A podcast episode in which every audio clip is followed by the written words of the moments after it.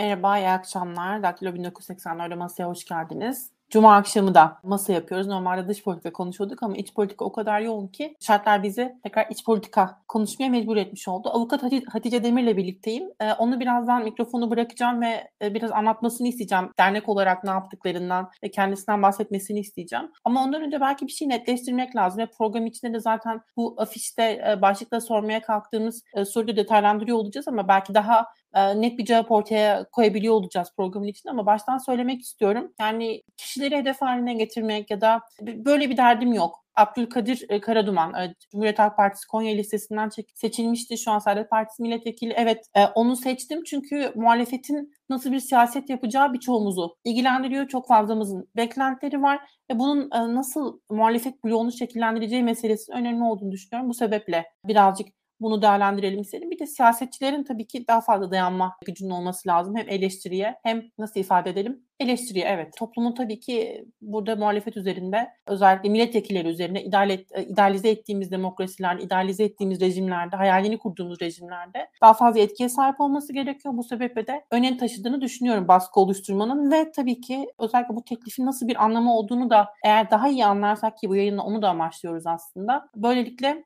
neden bu teklifin nasıl bir reaksiyonla karşılanması gerektiği meselesi belki daha bir anlam kazanacak. Ve bunların hepsini konuşacağız. Neyse daha fazla uzatmayayım artık. E, bu uzun girişten sonra e, Hatice lütfen hem kendinden hem e, derneğinizden biraz bahseder misin? Neler yapıyorsunuz? Ve ya da evet tamam. Genel olarak toparlamanı isteyeyim. Öyle başlayalım kısaca.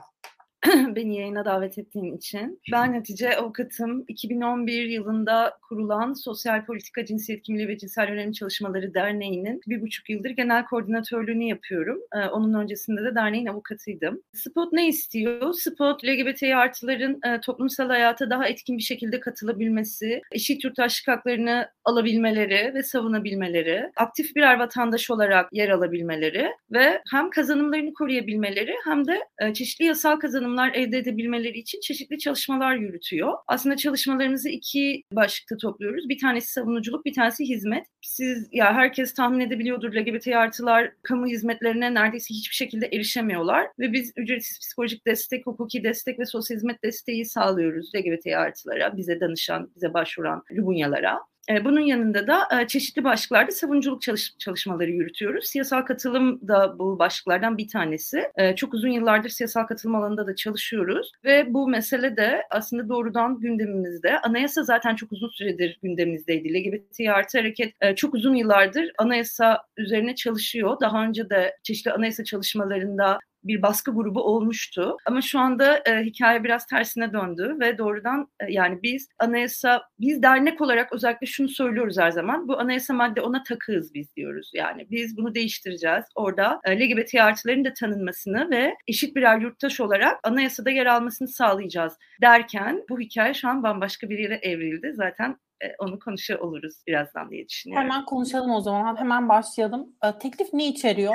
Hangi maddeyi değiştirmek istiyorlar ve gösterdikleri gerekçe ne? Biraz anlatır mısın bize? Tabii ki. Şimdi şöyle bir kafa karışıklığı var. Zaten Türkiye'de eşcinsel evlilik yok. Evlilik eşitliği yok. Eşcinsel evlilik diye tariflemiyoruz biz bunu. Evlilik eşitliği diye tarifliyoruz. Yani zaten medeni kanuna göre Türkiye'de evlilik kadın ve erkek arasında kuruluyor. Kurulabilen bir bağ sadece. Fakat şu anda anayasaya da bunu getirmek istiyorlar. İlk bakışta şöyle düşünülebilir. E zaten yok e ne olacak ki denebilir. Fakat bu kanun teklifinin bir de bir gerekçesi var. Madde 2'nin gerekçesinde diyor ki aile ve evlilik kurumunun her türlü tehlike, tehdit ve saldırılar ile sapkın akımların dayatmalarına karşı korunması. Bir de tabii ki bu teklif sunulmadan önce çeşitli ya iktidar tarafından yapılan çeşitli açıklamalar var. Ve burada da diyor ki mesela Recep Tayyip Erdoğan, teklifini vermeye hazırlandığımız son anayasa değişikliğiyle aile kurumumuza ve insan fıtratına yönelik tehditlerin önüne bir set daha çekmiş olacağız. Şimdi biz bir açıklama yaptık. Daha teklif sunulur sunulmaz ve gerekçesini görür görmez dedik ki hayırı hep birlikte örgütleyelim. Bu bizim başta milletvekilleri olmak üzere hepimizin görevi. Bir vatandaşlık görevi hayırı örgütlemek. Çünkü şimdi şu konuda soru işareti olan herhalde yoktur. Bu memlekette birileri sapkın dediğinde kimi kastediyorlar? Mesela kimse diyor mu acaba ya sapkın akım nedir ya acaba kimleri kastediyorlar falan.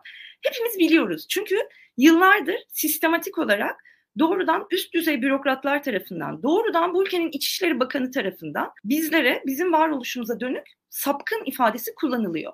Dolayısıyla bunun yine bu insan fıtratı vesaire vesaire bu lafı dolandırmalar vesaire çok açık ki bu meseleyle kendileri de söylüyorlar zaten. Aslında LGBTİ artılara dair yarattıkları kutuplaşmayı zirveye taşımak ve bu hikayeyi bir yere evriltmek istiyorlar. Şimdi biz şunu söyledik yaptığımız açıklamada da dedik ki her kanunun bir ruhu vardır. Ve o kanun maddesi her konuşulduğunda özellikle anayasa gibi toplumsal hayatı düzenleyen, toplumsal bir aradalığı düzenleyen bir metinde siz bir toplumsal grubu doğrudan sapkın diye imliyor ve aile versus LGBT artılar diye bir ikilik yaratıyorsunuz. Bu bir kere çok tehlikeli. Yani LGBT artıların Türkiye'de konuşulması gereken bir sürü meselesi varken biz sağlığa erişemiyorken, adalete erişemiyorken, hiçbir kamu hizmetinden faydalanamıyorken, sürekli hedef gösteriliyorken, sürekli cezasızlıkla karşılaşıyorken gerçekten bu mu? Ya başka bir sürü talebimiz varken bu kutuplaşmayı bu kadar zirveye taşımak mı gerçekten devletin yapması gereken bir şey? Hükümetin kurmaya çalıştığı bir anlatı var. O anlatı ne? İşte bizi LGBT yapacaklar vesaire.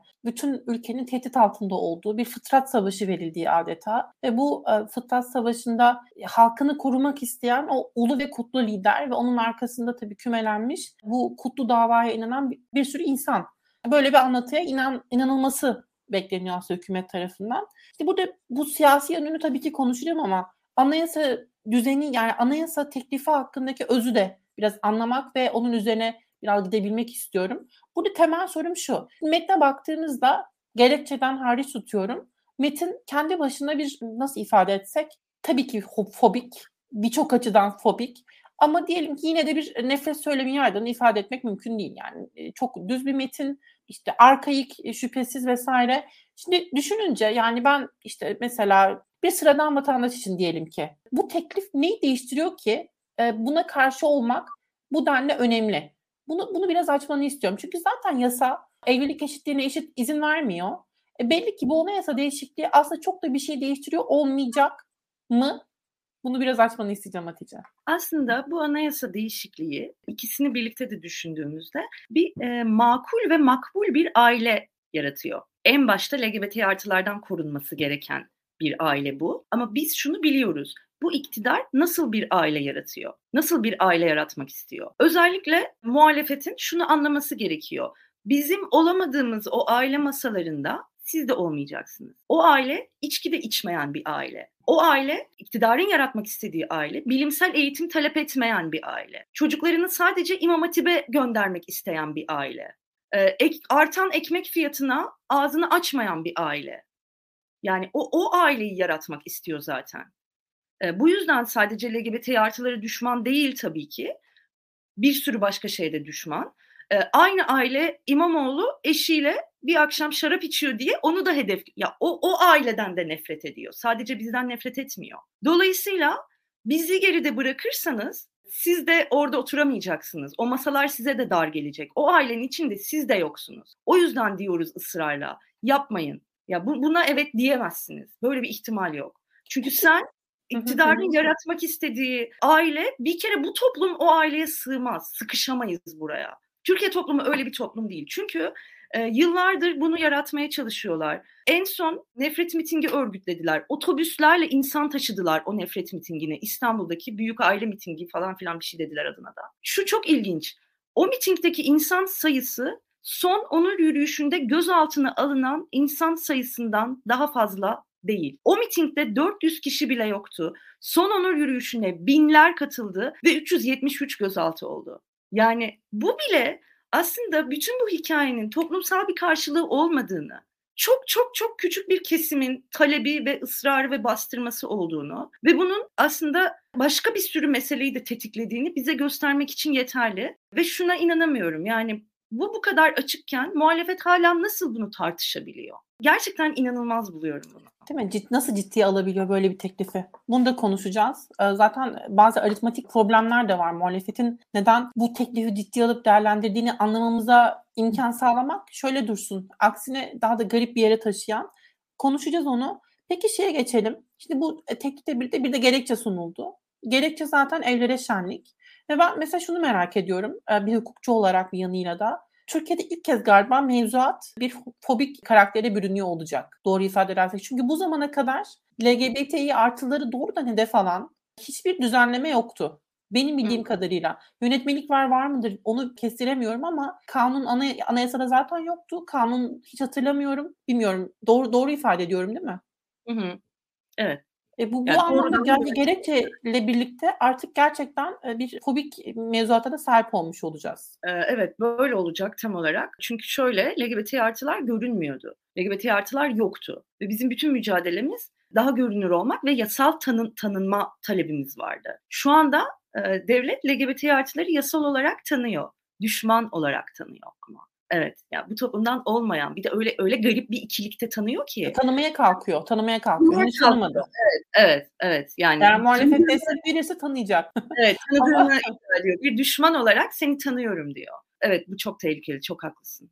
Bunu da vurgulamış olduk. Ben gerçekten bu mevzuat anlamındaki meseleyi çok önemli buluyorum aslında. Bakalım ilerleyen günlerde ne olacak ama rahatlı olmaması her zaman bir gurur kaynağıdır. Biliyorsun bu haritalar var, e, Avrupa haritaları. İşte orada ne bileyim işte etkisel elinin yasak olduğu, işte e, farklı farklı ölçütler var mevzuatın ne söylediğiyle ilgili. Etkisel evlilikler değil özür dilerim. Etkisel ilişkilerin yasak olduğu vesaire. O haritayı açtığımızda Türkiye şeydi hep gri. Hiçbir düzenleme yok. Ne bileyim propaganda e, yasaklı değil başlıyor bu iş genelde. E, LGBTİ propaganda sanki böyle bir propagandası yapılabilecek türden bir şeymiş gibi onu yasaklamaya kalkanlar işte ne bileyim Rusya vardı mesela o haritada hep gördüğümüz. Türkiye orada birazcık tırnak içinde bir gurur kaynağıydı belki hani nötr olarak hiçbir e, mevzuatında hiçbir fobik düzenleme olmayan bir ülke olarak ama anlıyoruz ki o gerekçeyle birlikte, o anayasa gerekçesiyle birlikte bu değişecek. Bir de şey bilmiyorum senin dikkatini çekti mi gördün mü ya da ben acaba doğru mu hatırlıyorum diye şimdi sana da soracağım. Aklıma geldi şimdi bu konuyu konu üzerine düşünürken. MHP'nin bir teklif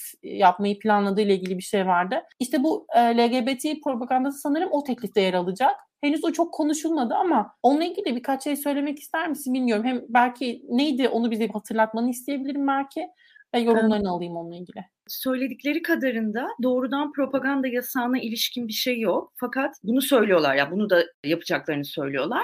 Medeni Kanun madde 40 transların uyum süreçlerini düzenleyen bir madde. Orada şimdi şöyle bir şey iddia ediyorlar. Diyorlar ki buna tıbbi zorunluluk getireceğiz biz. Böyle bir teklif vereceğiz diyorlar. Ben yıllardır madde 40 çalışan bir avukatım e, özel olarak yoğunlaştığım alan medeni kanun madde 40.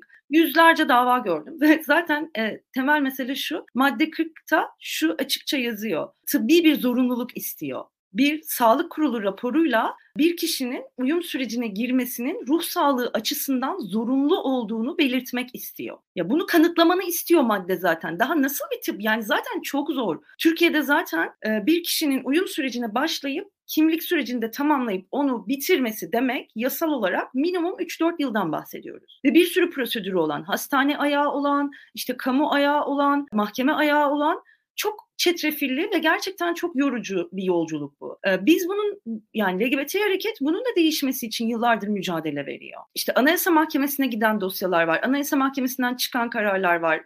Ee, ahim sürecine götürülmek üzere olan dosyalar var. Yani ne ne kas yok ki böyle bir şey zaten. Yani ne getirecekler çok merak ediyorum. Çünkü söyledikleri şey zaten mevcut. Ya bu mevzu gibi ama onun da muhtemelen ya gerekçesine ya işte e, ne bileyim başına sonuna bir şeyler ekleyip orada esas mesele propaganda. Evet propaganda yasağı getirecekler. Bu arada şimdi biraz kötü bir tablo diyeceğim ama e, kimsenin de herhalde böyle inanılmaz şaşkınlıkla karşılayacağı bir tablo çizmeyeceğim. Şimdi sen aile kurumunu anayasanda korunması gereken kutsal bir değer olarak adlediyorsun ve LGBT artıları da doğrudan sapkın bir akım olarak kodluyorsun ve aileye karşı tehdit oluşturduklarını söylüyorsun. Yani aile anayasal düzenin bir parçası. Bu konuda hemfikiriz. Şu anda da bir parçası. Böyle tanımlanıyor. Yarın bu anayasa mevzusu geçse, evet olsa ve LGBT'yi artı hak savunucularını anayasal düzeni yıkmaya teşebbüsten yargılamaya kalksalar kim ne diyebilir buna? Ya bu kadar miyop olamaz muhalefet. Bunu göremiyor olamaz. E kim ne diyebilir buna? Al sana ana yani zaten her şey kafalarına göre e, biliyorsun torba yasalarla onlarla bunlarla bir şekilde geçiriyorlar ve Türkiye'de hiçbir hakimin bağımsızlığı, tarafsızlık kalmadı.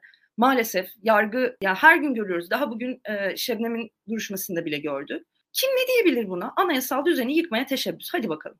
Kurdu mu sana mis gibi örgüt? Terör merör dedi. Sokamadı onun içine çünkü bir türlü. Öyle anıyordu ya bizi. Terör örgütleriyle yan yana anıyor çünkü. Devletin terör örgütü olarak imlediği listelerinde olan örgütlerle LGBT artıları yan yana sayıyor bu ülkenin İçişleri Bakanı. Ama yok çıkam çıkaramıyor oradan ya bir ne bir terör ya hiç hiç öyle değil yani bambaşka bir meselemiz bambaşka bir derdimiz var bambaşka bir hak talebimiz var sokamadın beni oraya e yarın buraya sokarsa kim ne diyecek buna şaşırır mıyız şöyle der miyiz yok artık der miyiz Demeyiz. Demeyiz. Bilmiyorum delilik hali gerçekten. Ama akıllı olmasını beklediklerimizin de deliriyor olması daha çok can sıkıyor. Çünkü hükümetin artık yani nasıl ifade etmek gerekir? Bir e, rasyonellik içinde davranmadığını, bir insan hakları derdi olmadığını, kendi olmayan herkese karşıt olduğunu ve seçimler yaklaştıkça her şeyi yapabileceğini herkes biliyor. O zaman beklentilerimiz de fazlaca olmuyor belki. Ama bir de ne bileyim oy vermesini, oy almayı beklediği seçmenlerine böyle davranmaya kalkan partiler belki ya da tavırlar ya da söylenmeyenler, edilmeyenler, alınamayan aksiyonlar bunlar daha çok can sıkıcı.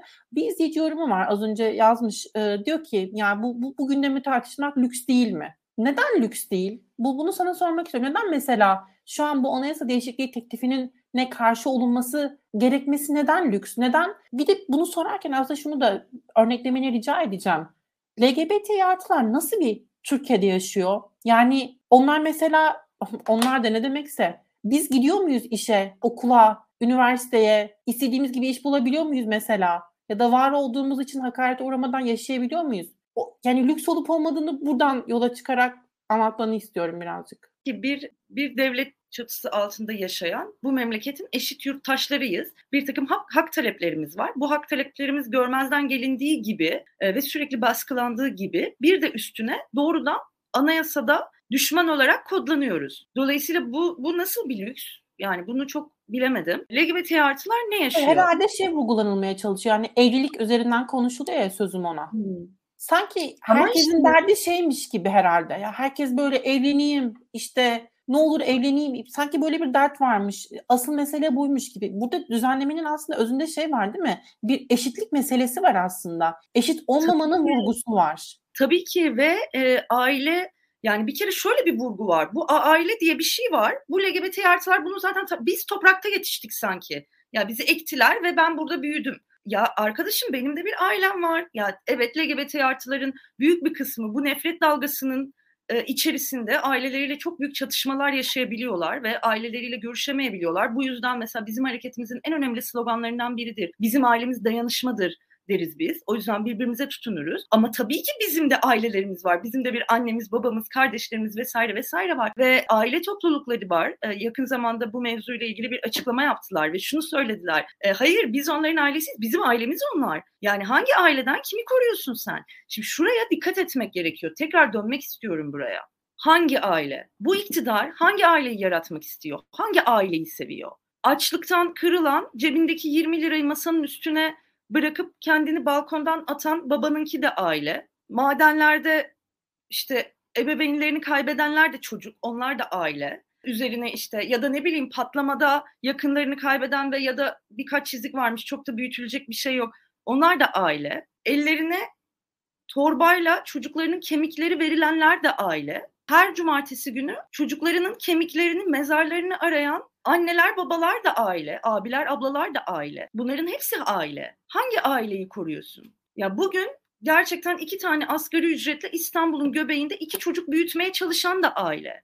5 bin liradan aşağı ev olmayan İstanbul'da asgari ücretle ev geçindirmeye çalışan da aile. O aileye karşı tehdit ben miyim gerçekten? O aileye karşı açlık, hiperenflasyon, işte sürekli baskı, e, sürekli yıldırma, sürekli toplumsal kutuplaşmayı arttırma, sürekli birini birine kırdırma, düşman etme. Bütün bunlar varken, bütün bunlar çok yakıcıyken, hepsi hayatımızdayken, evet şuna katılıyorum ben de. LGBT artıların düşman olduğu meselesi suni bir gündemdir. Bizim bambaşka meselemiz, bambaşka hak taleplerimiz var. Çok basit pandemiden alacağım. E, çok uzun yani bizim bir sürü e, yayınımız var sitemize girip bulabilirler. Aylık düzenli danışanlarımızdan topladığımız verilerle raporlar yayınlıyoruz.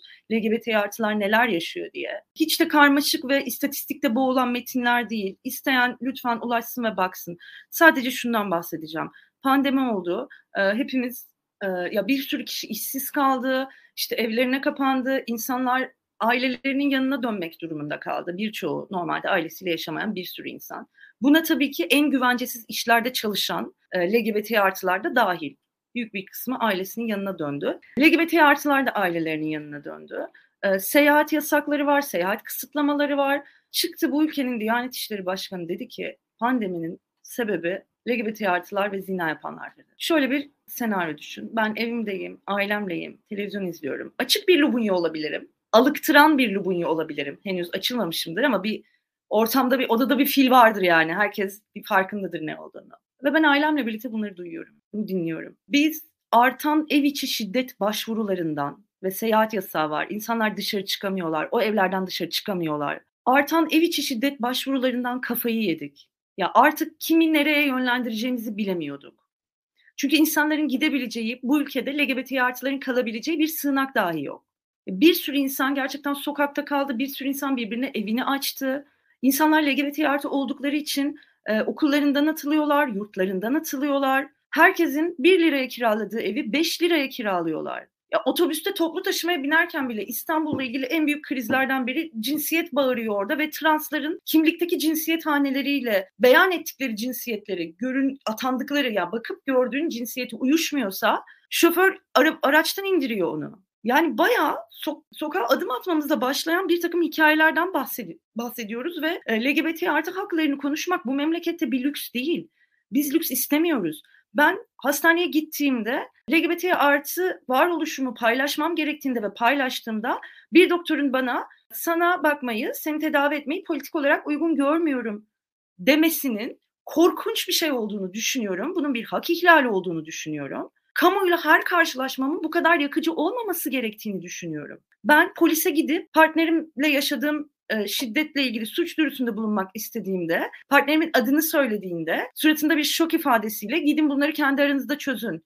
Bize anlatmayın bunları. Ailem biliyor mu senin ibne olduğunu bakayım. Bunu işte iş de haber veririz. Haberin olsun. Böyle şeyleri duyarlar ama muhtara tebligat gider bilmem ne diye korkutulmak istemiyorum. Ben bu ülkenin eşit bir yurttaşıyım ve kamu hizmetlerinden herkes kadar faydalanmaya benim de hakkım var. Bir.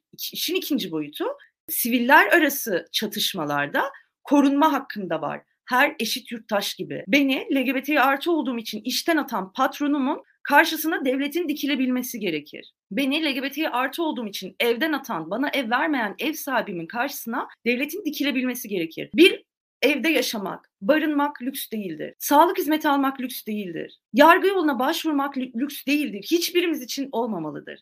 Çok temel eşit yurttaşlık meseleleridir. Temel haklardır bunlar çünkü.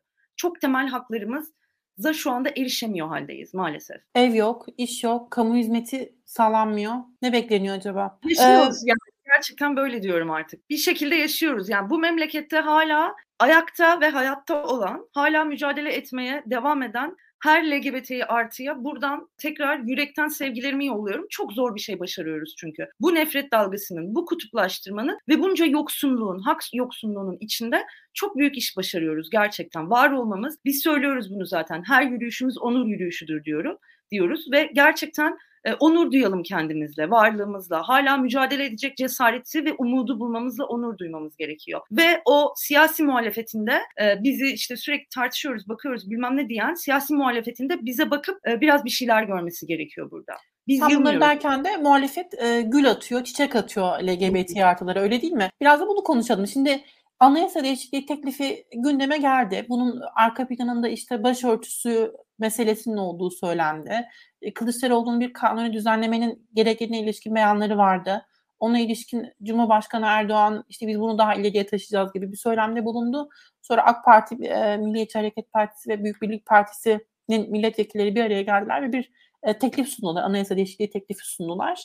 Ve bu teklif bu teklifi aslında şu an konuşuyoruz ve bu teklifte bu teklif gündeme geldiğinde e, şunu görmekte zorlandık. Bu teklifin tamamen reddedilmesi gibi bir e, süreci görmekte zorlandık. Bazı belirsizlikler var. E, hiçbir partinin tam olarak ne yapacağını kestiriyor değil. Özellikle altılı masa için söylüyorum. Türkiye İşçi Partisi hayır diyeceğini açıkladı zaten. HDP'nin de evet demesini beklemiyoruz. Bir açıklama yapıldı mı onlardan emin değilim. Belki şimdi Hatice bize söyleyecektir konuşurken ama bir de altılı masa özeline baktığımızda özellikle Türkiye'nin eğer Erdoğan hükümeti kaybedecekse seçimleri Türkiye yöneteceğini beklediğimiz e, partilerden bahsediyorum. Bu anlamda önemli aslında. Bu parti, e, bu altılı masa formasyonunda Saadet Partisi milletvekili e, Karaduman'ın açıklaması var. Onlar destekleyeceklermiş. Yani bir, bir milletvekili var Saadet Partisi'nin. O da destek sunacağını söyledi. Ama ben şimdi şunu şunu anlamak istiyorum. Anayasa değişikliği için ne kadar bir çoğunluğa ihtiyaç var ve ya bir de burada şöyle bir ayrım da var. İşte referanduma götürülmesi, işte tüm gerekli sayıda milletvekili onaylarsa referanduma götürülmek sizin e, onaylanma ihtimali de söz konusu. Bize bu rakamları söyler misin ve şunu anlamak istiyorum. Muhalefetin desteği olmazsa bu teklifin herhangi bir anlamı olur mu? Yani daha doğrusu muhalefetin de değil, İyi Parti, Cumhuriyet Halk Partisi ya da HDP destek vermezse bu teklifin herhangi bir anlamı, mahiyeti var mı? Ya şöyle, bu meseleyi sayılardan tartışmak hiç istemiyorum. Öncelikle bunu açık söyleyeyim. Şimdi şöyle bir hikaye var. Diyorlar ki biz bu mevzu, bu bir temel haklar mevzusu ve e, temel hakların referanduma gitmesini istemiyoruz diyorlar. Bunu HDP de söylüyor, CHP de söylüyor. Şimdi ben de şunu anlayamıyorum. Bak burada bir ya az önce sen bir delilik halinden bahsettin ya. Gerçekten bir yerde bende şey kopuyor, zincir kopuyor. Şimdi diyorlar ki referanduma gitmesini istemiyoruz. O yüzden mecliste çözülsün istiyoruz. Sen temel hakların referanduma gitmesini istemiyorsun. Bu yüzden mecliste buna evet mi diyeceksin? Temel hakkı mecliste mi yedireceksin yani? Şöyle izliyorum. Ne? Nasıl nasıl bunu Hayır, ben şunu anlamadım. Referanduma nasıl gidiyor? Referanduma gitmesi için bu üç partiden birinin destek vermesi gerekmiyor mu? Yani şöyle destek verecekler muhtemelen. Yani o yüzden bence bütün bunları tartışıyoruz bu kadar. Bu altılı masa meselesi şöyle. Şimdi bunlar bir yani zaten ilke, ilkesizlik ve tutarsızlık siyaseti maalesef muhalefet. Yani çok üzgünüm ama böyle. Bunlar bir şey hazırladılar. Upuzun bir metin hazırladılar. Hepimize sundular bunu. Dediler ki ey vatandaşlar biz sizden bu deklarasyon kapsamında oy istiyoruz dediler. Şimdi burada şundan bahsediyorlardı. Avrupa İnsan Hakları Mahkemesi vurgusu vardı, Avrupa Konseyi ve bu etik değerler vurgusu vardı. Ne oldu demek istiyorum. Ne oldu bütün? Yani Saadet'in de şeyi vardı orada. İstanbul Sözleşmesi'nden çıkışı tetikleyen ve destekleyen Saadet'ten bahsediyoruz bu arada tabii ki. Eşcinsellik meşrulaştırılıyor gerekçesiyle çıkılan İstanbul Sözleşmesi'nden bahsediyorum. Aynı CHP o saadetle şu anda masada oturuyor. Daha önce de oturuyordu. Aynı CHP şunu yaptı. Cinsel yönelim ayrımcılık gerekçesi olmayacak diye billboard asan CHP bugün LGBT artıları sapkın olarak tanımlayan resmi olarak anayasaya sokan bir anayasa değişikliğine evet ya da hayır demeyi hala tartışıyor. Yani hangi istikrar? Biz ne, neye oy vereceğiz? Ben sana neden oy vereyim? Yani hiçbir konuda istikrarlı ve tutarlı duramıyorsun sen. Kendi il, ilkelerin bile belli değil. Ya masada oturduğun altı partiyle bile ilkesel olarak çok temel şeylerde, temel haklarda dahi buluşamıyorsun. Niye bu insanlar sana oy versinler? E attın Sayın Kılıçdaroğlu, attın bu başörtüsü meselesini ortaya. Buyur bir şey söyle artık. Halka örgütle o zaman. Anlat de ki bu değildi benim kastettiğim. Ne alakası vardı? Ya öyle bir yerden girdi ki mevzu şu an çıkamıyorlar çünkü bence iktidarın anlattığı şu hikayeye inanıyorlar. Korku bu, şey mi yani bu başörtüsüne eğer destek vermezsek bu anayasa değişikliği metnine bizi başörtüsü karşıtı olmakla suçlayacaklar. Özellikle sanırım İyi Parti için çünkü dediğimiz gibi HDP ve CHP'nin çok destekleyeceğini beklemiyoruz ama belki İyi Parti destek verirse İyi Parti'nin korkusu bu olacak. Orada da şöyle bir belirsizlik var. Bir sözcü açıklaması vardı. Biz bir araya geldik ve evet deme taraftarıyız gibi duruyor gibi bir açıklama vardı. Bilmiyorum ne kadar takip ettin. Kafamı karıştıran da o. Yani bu blok içerisinde tamam Saadet Parti destek verecek ama günün sonunda sadece tek bir milletvekilleri var. Hmm. Onların verdiği desteğin bir anlamı yok sayısal bağlamda. Evet sen sayısal olarak konuşmak istemiyorsun ama bence bu çok önemli. Muhtemelen ölü doğan, ölü doğduğunu varsayabileceğimiz bir teklifin bugün konuşuluyor olması. Hatta sana şöyle bir şey söylemek istiyorum. Hatta izleyicilerimize tabii tabii ki burada seninle baş başa konuşmuyoruz. Bir sürü insan da izliyor ama e, şunu söylemek istiyorum. Eğer bu konu buraya gelmeseydi, yani muhalefetin destek verme ihtimali belirmeseydi ben açıkçası hiç bu konuyla ilgili yayın yapmayı falan bile düşünmüyordum ki konu daha da politize olmasın. Hmm. Ciddi sıkıntılı bir şey çünkü bu. Ve ölü doğma ihtimali vardı. Bu beni aslında şaşırtıyor ama sen de sanırım aynı düşünüyorsun. Yani herhalde başörtüsü meselesinden dolayı destek vereceğiz vermeyeceğiz meselesi biraz daha belki şey oldu. Şu, sürekli şunu söylüyorlar ya iktidarla ilgili ki doğru bir tespit. İktidarın artık siyasetin bu iktidarın 20 yıllık iktidarı boyunca da iyice şuraya evrildiğini, bir takım elitlerin kendi arasında konuştuğu, halktan kopuk, sivil toplumu asla dinlemeyen, sokağa duymayan vesaire vesaire e, muhalefet sadece altın masa değil genel olarak muhalefet iktidara bakıyor ve bu, bu Böyle bir tespitte bulunuyor. Bu tespitte katılıyoruz. Peki siz ne yapıyorsunuz? Sivil toplum örgütleri açıklama yapıyorlar. Hayır diye. Feminist hareket de açıklama yapıyor bu arada. Bu başörtüsü meselesiyle ilgili feminist hareket de açıklama yapıyor. Ve bütün sivil toplum şunu söylüyor. Bu iktidarla anayasa yapılmaz. Bu iktidarın böyle bir meşruluğu yok. Bu iktidar bizzat kendisi sürekli her gün anayasayı çiğneyen, torba kanunlarla sürekli her birimizin önüne ya hukukçuların dahi anlamakta çok zorlandığı saçma sapan bir takım kuralları getiren ve sonra o kurallarla halkı yargılayan, halkı buralara sıkıştıran, sürekli kutuplaştırmayı, kutuplaşmayı arttıran bir iktidarla sen toplum sözleşmesi yapamazsın. Toplum sözleşmeni güncelleyemezsin. Çünkü bu iktidarın artık bu toplumu temsil etme kudreti kalmadı. Bu iktidarın bir meşruluğu kalmadı. İktidar artık elindeki bu yasa yapma gücünü sürekli olarak bu toplumun üzerinde bir kırbaç gibi kullanıyor. Sopa olarak kullanıyor. Ve bunlarla bu masaya oturamazsın arkadaşım diyor bütün sivil alan. Hayır şunu da anlamak zor. Muhalefet kendini niye AK Parti ile ortak bir önerge destekleme yükümlülüğü altında hissediyor? Muhalefet mesela ne bileyim işte bir soru önergesi verdiğinde cevap alamıyorsun. Cevap alamıyorsun. Ne bileyim çok herkesi bir maden faciası oluyor mesela. Diyorsun ki bir şey kuralım, komisyon kuralım araştırması için. Ya seni insan yerine koyup, muhalefet partilerinden bahsediyorum. İnsan yerine koyup senin verdiğin önergeyi dikkate alıp da cevap vermiyor. Önergeyi dikkate alıp da o araştırma komisyonunu kurmuyor.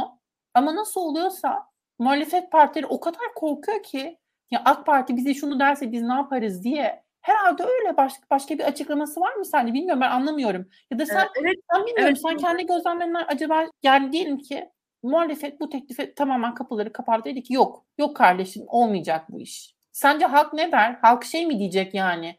Aman işte siz başörtüsü düşmanısınız. Aman siz LGBTİ fan club'sınız. Bu nasıl bir tepki olur sence? Bir de zaten işiniz bu değil mi? Bu mevzunun ne olduğunu, neden hayır dediğinizi ya da neden evet dediğinizi bana anlatmak. Arkadaşım ben şu anda anlayamıyorum sizin neyi tartıştığınızı. Sen iktidarı sürekli bununla suçluyorsun. Halktan kopmak, siyaset kanallarını, katılımcı demokrasiyi halka tamamen kapatmak, parti kapılarını halka tamamen kapatmak. Sürekli bundan bahsediyorsun.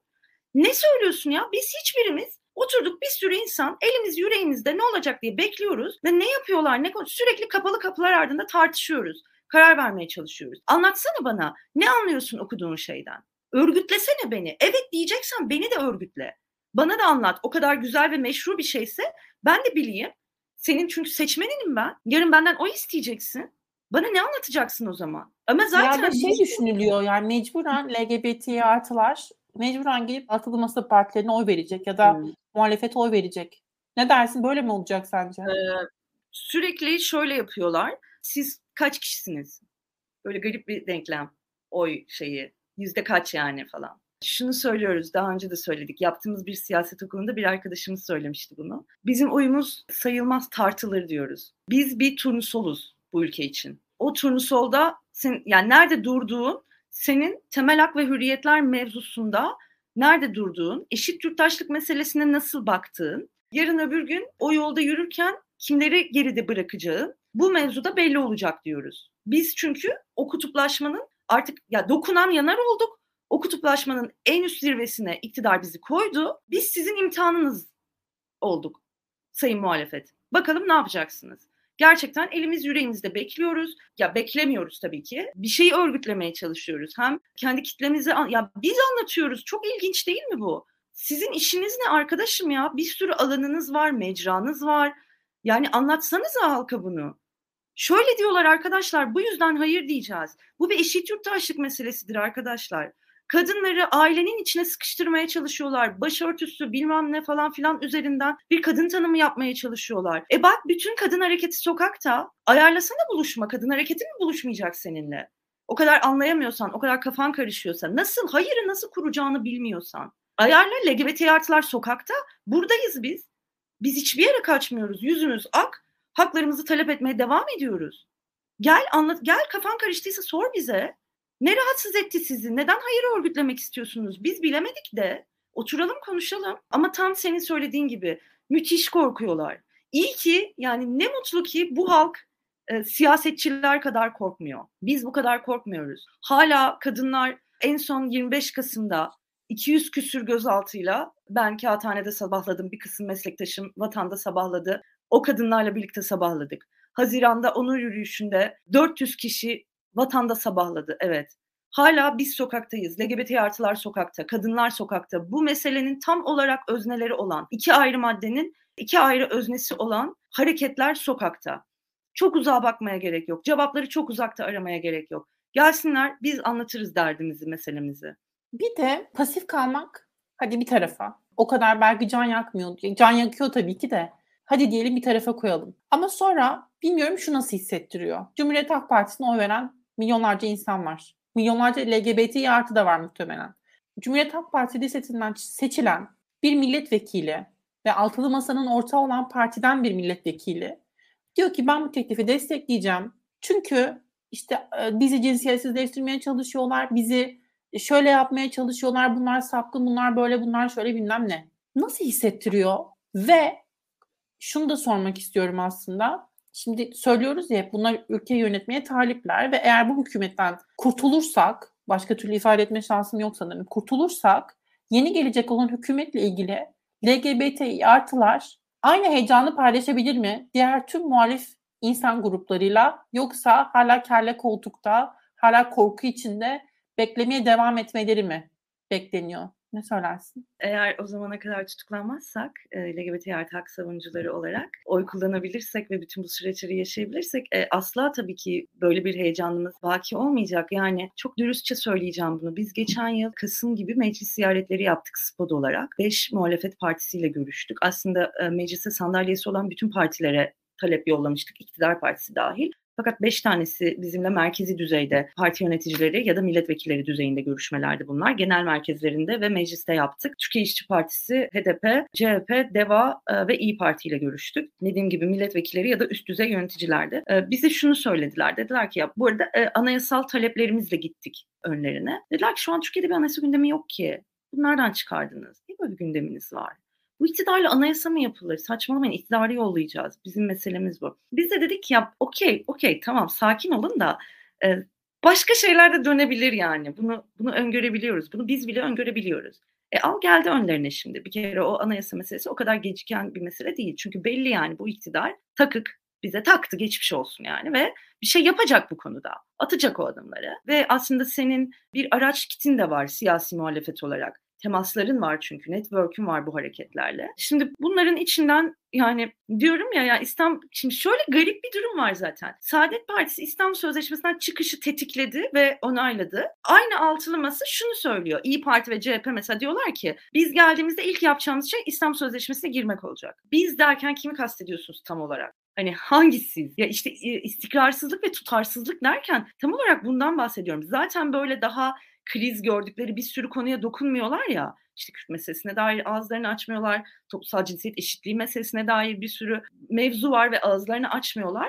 Çünkü zaten o Saadet Partisi'nin e, fikri ve zihniyeti iktidarda. Yani zaten ne isteseler oluyor. Ama işte şu şuraları bir karar vermeleri gerekiyor artık. E, çok da zor olmayan kararlar bunlar ama ben hangi ailede yaşamak istiyorum? Bu ailenin içinde ben var mıyım? Çünkü o aile nin içinde Saadet Partili ben evet diyeceğim var. O zaten ben hiç tanımıyorum kendisini. Tamamen bir figür üzerine konuşuyorum. Bir zihniyet üzerine konuşuyorum. Evet evet ee, şahsiyet önemli değil evet. zaten. Mesele evet, temsil yani, ettikleri. Mesele aynen. boğmaya çalıştığı şey aslında baktığında. Evet. Ee, o zaten mesela cemaatlere çok yüklenilmemesi gerektiğini, e, çocukların e, tabii ki İmam Hatip'te çok daha iyi eğitim alabileceğini, belki karma eğitimin o kadar da matah bir şey olmadığını düşünüyor. E, o zaten e, işte e, içkinin asla bir kamusal alanda içilmemesi gerektiğini düşünüyor. O zaten e, ne bileyim zamla, parayla bilmem neyle buralarla çok derdi yok. Buralarda biraz şey yaparsa, e, direnirse öte dünyada bunun ödülünün olacağını düşünüyor vesaire vesaire. O orada mutlu. O tam olarak bunu istiyor zaten. Peki sen ne istiyorsun CHP? Sen ve senin kitlen o orada mutlu olacak mı? Olmayacak. Orada var olamayacak. Sen ne istiyorsun ve ne istediğini söyleyebilecek bir cesarete sahipsin. Ve ne Sen istediğini harekete geçirecek yani kaç tane e, belediyesi var değil mi? Cumhuriyet evet. Halk Partisi'nin. Tabii ya belediyeler bazında bazı belediyelerin gerçekten yaptıkları güzel işler var. Hiç şey yapmak istemem. Hiç kimseye haksızlık etmek istemem. Ama daha fazlası da yapılabilir. Yani daha fazlası neden yapılamıyor? Bu da bence önemli bir soru olarak kalmalı yani diye düşünüyorum. Şu, şu da e, tabii ki bir soru. Yani hepsini geçtim. Bütün bu konuştuğumuz aile hikayesi, LGBT vesaire vesaire hepsini geçiyorum. Daha bundan 3-5 gün önce senin partinin il yani belediye başkanına siyasi yasak getiren bir partiyle keza HDP senin bütün kadrolarını, senin eş genel başkanlarını 6 yıldır içeride tutan bir siyasi partiyle anayasa mı yapacaksınız? Gerçekten mi? Yani her şeyi geçiyorum. Orada güzel bir şey yazıyor bile olsa. Şu çok net. Sizle yapmak istemiyoruz kardeşim bunu. Siz gidicisiniz zaten. Siz bir gidin biz yaparız. Yokuz oturmuyoruz sizle bu masaya. Bu kadar. Nasıl bunu diyemiyorlar? Ve bütün e, yani bizler muhalifler olarak her skaladan muhalifler olarak aslında bunu söylüyor ve bunu haykırıyoruz. Bunlarla iktidar şey e, anayasa yapılmaz. Bu iktidarın meşruluğu yok. Ne dediğinden bağımsız. Bunlarla yapılmaz kardeşim diyoruz.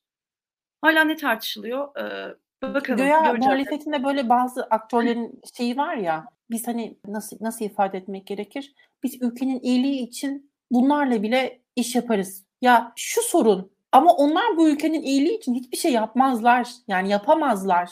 Artık orası geçildi.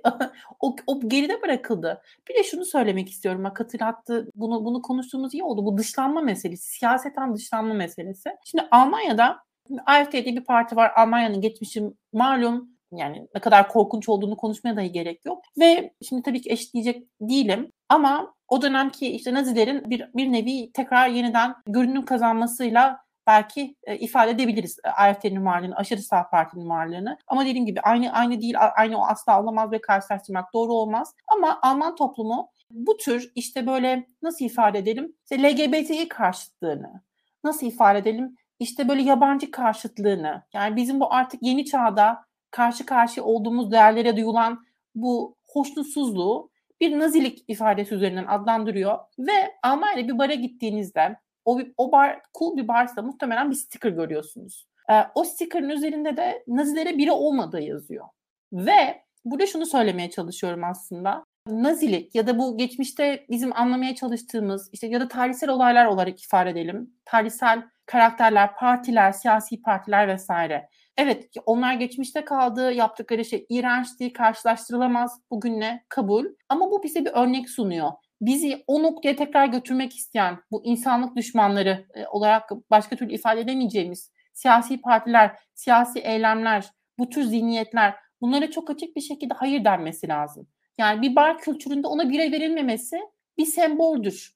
Ne bileyim konuşulmaması, görmezden gelinilmesi bir semboldür. Mesela normalde başka bir örnek yine bununla ilişkili. Almanya'da federal parlamentoda her siyasi parti, grubu olan her siyasi parti e, bir meclis başkan e, vekili hakkına sahip teamül olarak. Yani bu bir e, yasal şey altında değil, yasal çerçeve altında değil ama teamülen böyle yapıyorlar. AFD'ye böyle bir hak verilmedi. Çünkü AFD yok sayılıyor mesela. Gibi gibi. Bu örnekleri artırabiliriz ama bu siyasal dışlanma hikayesi aslında çok önemli.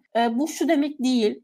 Hiçbir hiçbir şey tartışılmasın, hiçbir şey konuşulmasın ya da düşünce özgürlüğünün dışına çıkalım demek değil. Ama bir sınır var ve o sınır çok önemli. Çünkü herkes yani o temel şeyleri artık tartışamayız değil mi? Yani insan olmanın ne demek olduğunu artık tartışamayız herhalde. Yani ilkokulda yapılması gereken bir tartışma, ortaokulda yapılması gereken bir tartışma, lisede yapılması gereken bir tartışma belki diye düşünüyorum ben. Bayağı konuştuk. Bilmiyorum ben de içimi döktüm birazcık. Çünkü çok sinir bozucu gerçekten şu tartıştığımız şey ve zorlanıyordum anlamakta. Senin son notların varsa onları almak istiyorum. Sonra da yayını yavaş yavaş kapatalım. Önümüzdeki günlerin belki ne beklediğini ya da sizin nasıl direneceğinizi belki duyarak kapatabiliriz. Ya biz aslında söyledik, hayır diyoruz ve hayırı örgütleyeceğiz dedik. Bununla ilgili çalışmalarımız devam edecek tabii ki. Ben biraz şundan bahsetmek istiyorum. Birbirini bulan Lubunyalar var. Birlikte örgütlenen, dar, daraldığında, bütün bu gündem içini sıktığında, dışlanma, şiddet, tutuklanma vesaire korkusu yaşadığında e, birbirine alo deyip ya biraz kötüyüm galiba diyen Lubunyalar var. Ama bir de şöyle Lubunyalar var. Evlerinde oturup belki açılmamış, belki kendine bile yeni açılmış, belki ailesiyle açılma konuşması yapmayı düşünüyor. Belki iş yerine açılma konuşması yapmayı düşünüyor. E, ve bütün bunları izliyor. Ve bütün bunları eli yüreğinde izliyor. Yurt dışına gitme planları yapıyor belki. Ee, belki asla açılamayacağım bu ülkede diyor. Ee, belki evlenmek zorunda kalacağım biriyle diyor. Ya da belki boşanamayacağım asla, asla açmayayım böyle bir konu diyor mesela. Şunu demek istiyorum. Yalnız değiliz arkadaşlar bulunduğumuz her yerde bu mesele ya hayır hayırı söyleyelim, yüksek sesle söyleyelim. Ses çıkardığımızda bir ses bulacağız yakınımızda, yöremizde. Bizim bir danışma hattımız var. Ya bu süreçte gerçekten beni en çok kaygılandıran ve en çok üzen, e, kendini yalnız hisseden Lubunyalar meselesi. Diğeri diğeri bir tür bir şekilde hallolur. İnsanlık tarihi her zaman ileriye gitti e, ve şu an Türkiye duruyor. Çok uzun bir süredir duruyor. Ee, ama insanlık her zaman insanlık tarihi iyiyi ve güzeli örgütledi zaten. Bunu bir şekilde kıracağız bu döngüyü ve devam edeceğiz. Buna canı gönülden inanıyorum. Ama daralan, içi sıkılan, kendini yalnız hisseden, e, bütün Lubunyalar bizi aramaktan lütfen çekinmeyin. Spod'u arayın. O telefonun ucunda sizin derdinizi anlayacak. Buradayım, buradayım Lubunya, korkma diyecek biri var. E, buradayız. E, birlikte halledeceğiz. Birlikte geçecek. Bugünler de geçecek. Bir sürü kötü gün geçti. E, bugünler de geçecek. inanıyorum. Bunu söylemek istedim en son. Hatice gerçekten e, çok güzeldi. Kesinlikle öyle. Kesinlikle öyle. Bize Daktilo 1984 olarak elimize ne varsa, ne kaynağımız varsa, yayın vesaire neyse devam ediyor olacağız. Çünkü bu kesinlikle bir sınır ve bu sınırın kesinlikle geçilmi geçilmiyor olması gerekiyor. E, biz de bu bilinci bu bilinci yaratabilmek adına belki naçizane elimizden geldiğince nereye devam ediyor olacağız ya da elimizden gelen artık destek her ne olursa e, çünkü ancak e, birlikte direnerek kazanabiliriz ve bir şey daha çok önemli. İsterse anayasayı değiştirsinler, isterlerse IŞİD gibi çatıdan insanları itmeye kalksınlar. Fark etmiyor. İnsanlık hep iyiye gidiyor. O yüzden olumlu olacak çok şey var. Ben de bunları ileteyim. Hatice gerçekten çok teşekkürler zaman ayırdığın için. Çok keyifli seninle program yapmak. Ben çok teşekkür ederim. Bana alan açtığın için, derneğimize alan açtığın için. Umuyorum daha güzel şeyleri konuştuğumuz e, alanlarda da karşılaşırız tekrar. Çok teşekkürler. Memnuniyetle. Çok teşekkürler tekrar. Lütfen yayını beğenmeyi unutmayın, paylaşmayı unutmayın. Herkese tekrar teşekkür ediyorum. İyi akşamlar.